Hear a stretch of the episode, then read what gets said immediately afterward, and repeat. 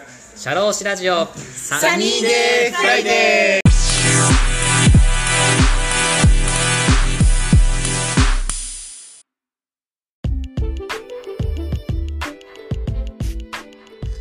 この番組は国内海外問わず放浪が大好きな国際派社労士 DJ のポッドキャストです。明日から週末だとウキウキするようなそんな昼下がりの金曜日の気持ちになれるトーク番組を作っていきます。番組へのメッセージご意見ご感想番組で取り上げてもらいたいトピックなどなどどしどし応募しております。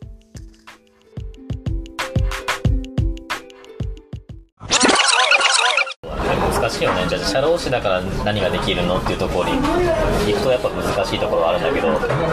何かのきっかけであ人,、まあ、人の人に関する専門家なんだっていうので社労士をしてそれでちょっと社労士にお願いしてようかなっていう人は少なからずいてじゃあそれその中でも社労士にじゃあどの社労士にお願いするかっていうところでこれができてる社労士っていう差別化が社労士の業界であるかって多分そこは少ない。と思うお客さんをさどうやって選ぶの例えばさあいあの面接とかするわけじゃないじゃん、午後の事務所を呼んで、5人と面接してこの人の人間味が一番好きだからこの人に社労士もさせますっていうやり方じゃないじゃん、あそういう人もいるけどね。いるんだ、例えばじゃあ千葉市に住んでます。千葉市社労士ってネットで調べて5社とりあえず行ってみる。で見積もり取ってみて感覚で選ぶみたいな人もいるよ。それはでそれそれでもあれじゃない？コストじゃない？メインは。感覚も結構ある。あそうなんだ。でその面接に強い人っていうのは結構重要だよあ印象がいいとか。非常に重要ですそれはそれはいいそれは重要だ。相密された時に、ね面接でいい印象を与えられる力は非常に重要な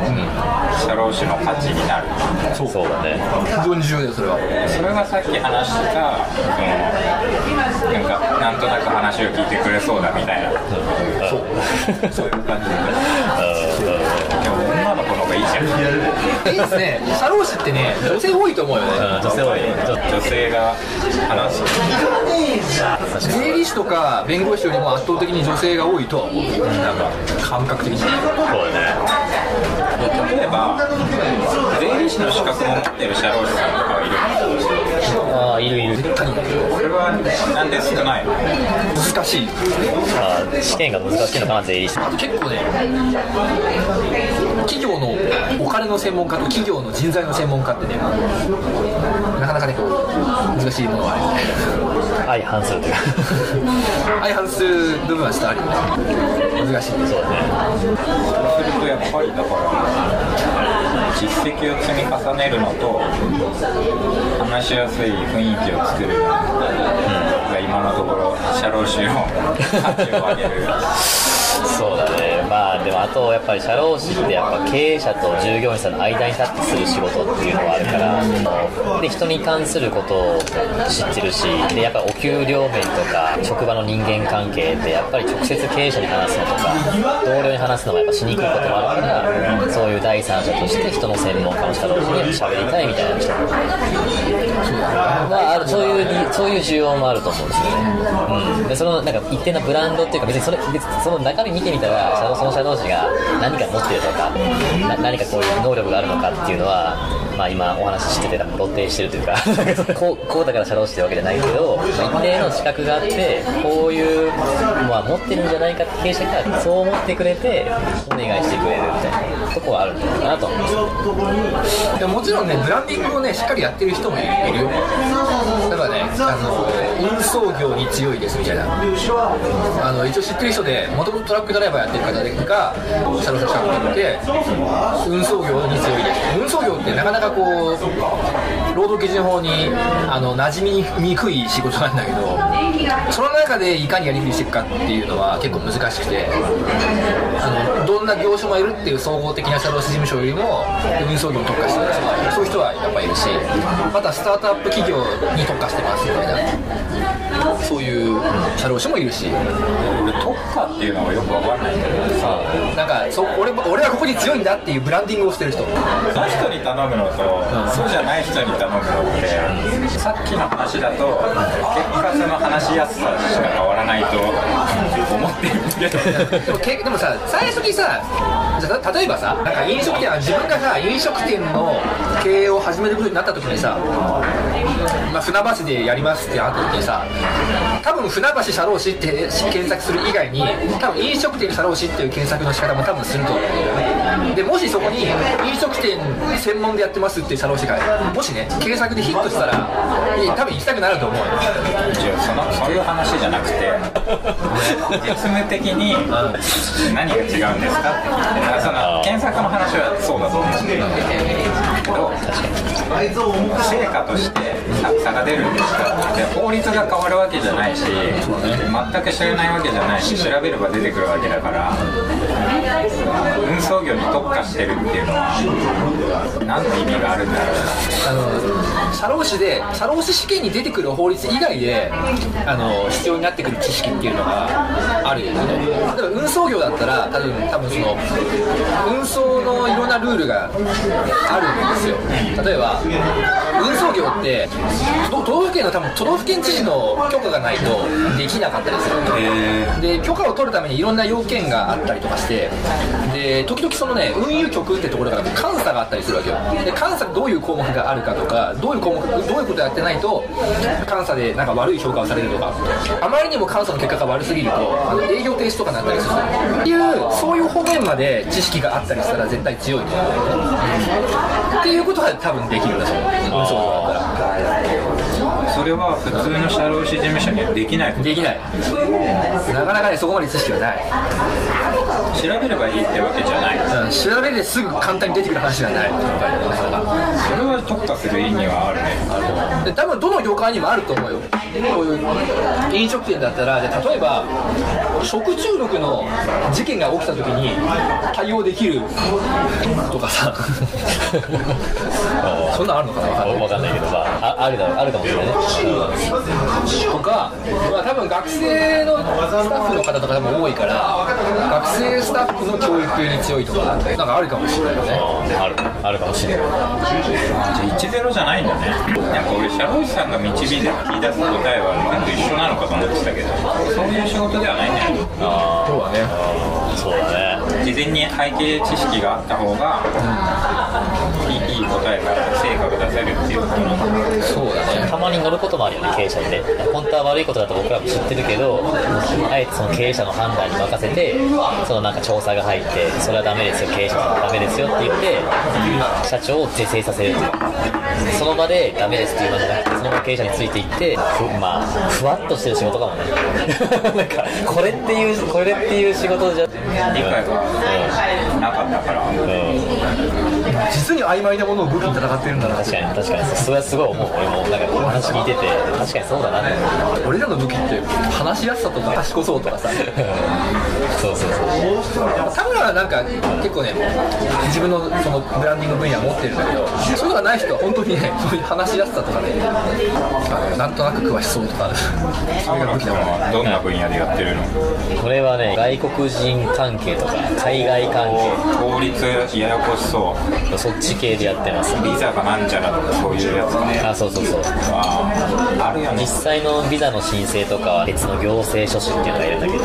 まあ、それはあるんだけど、まあ、その外国人を雇う前に、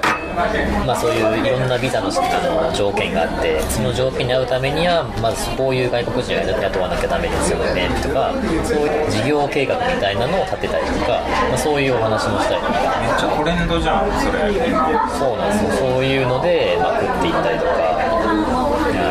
それはでもいい気がする違法だらけじゃない外国人そう。あの技能実習生とかも。あそれそれそれそれ。技能実習生というパワーワードになって何年も居座る外国人技能実習生も体は研修なんだけど実態は雇用でやれっていう。あ、ね、それを経営者としてはこの人研修生だから別にそんなお給料を払うっていう概念なく普通に研修で来てもらいたいっていう思いもあったかもしれないけどそういう法律が研修のための働かせるっていうそのなんか特別ルールがないから普通の従業員さん働かせるのと一緒にルールだからそれを勘違いして違法なことをやってる経営者も多いからそういうのがダメだよねとか。でそれを守るためにはいろんなその残業が少なくなるように変形の労働時間制組んだりとかこんな手続きしなきゃダメだよねとかそういうのはちょっと知らない社長さんも多いからそういうところでアドバイスしたりとかもあったりするね。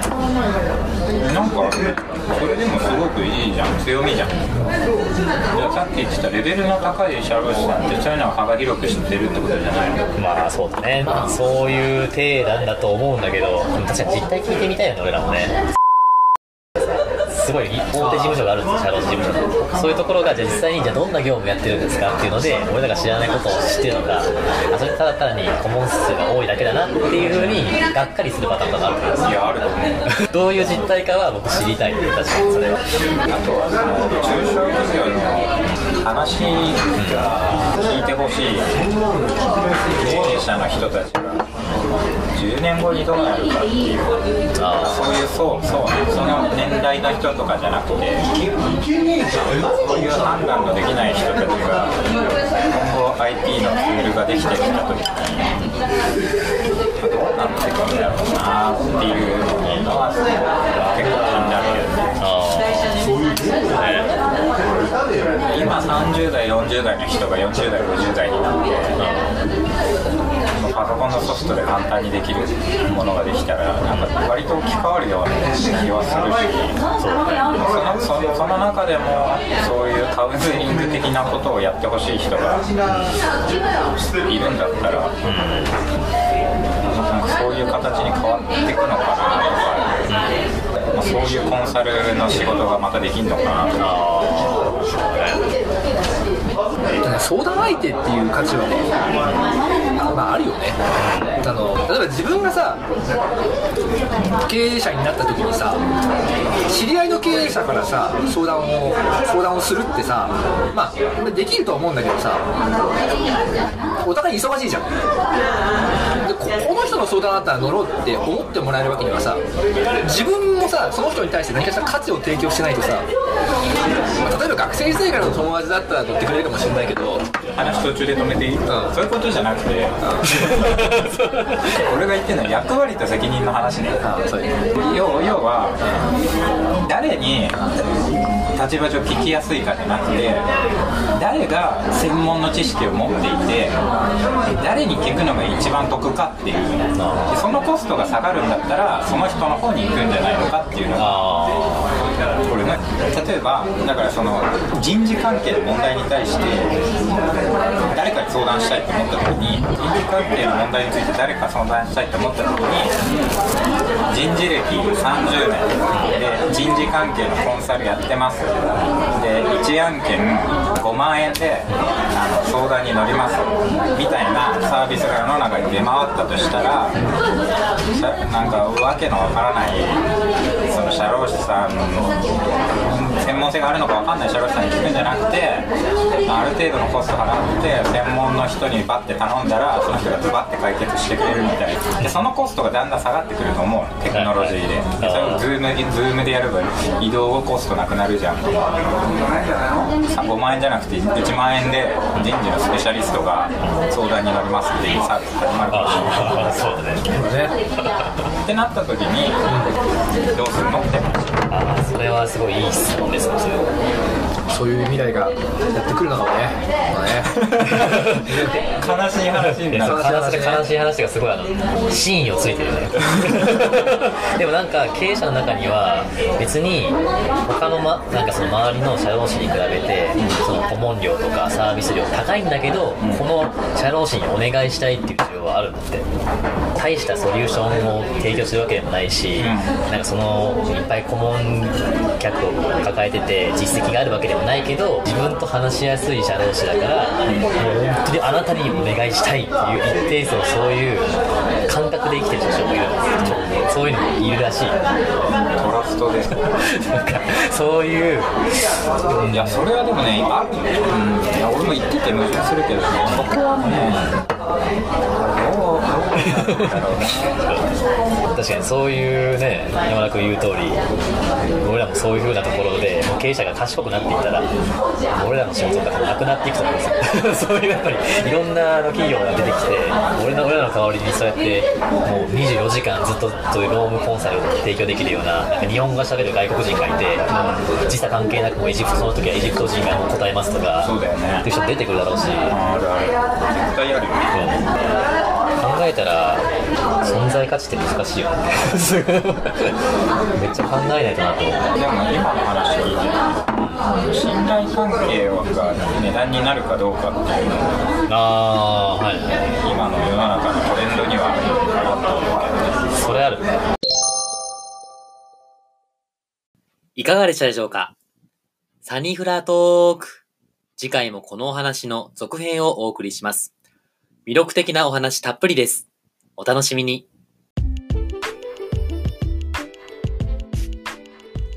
シャローシラジオサニーデイフライデー。DJ の田村陽太でした。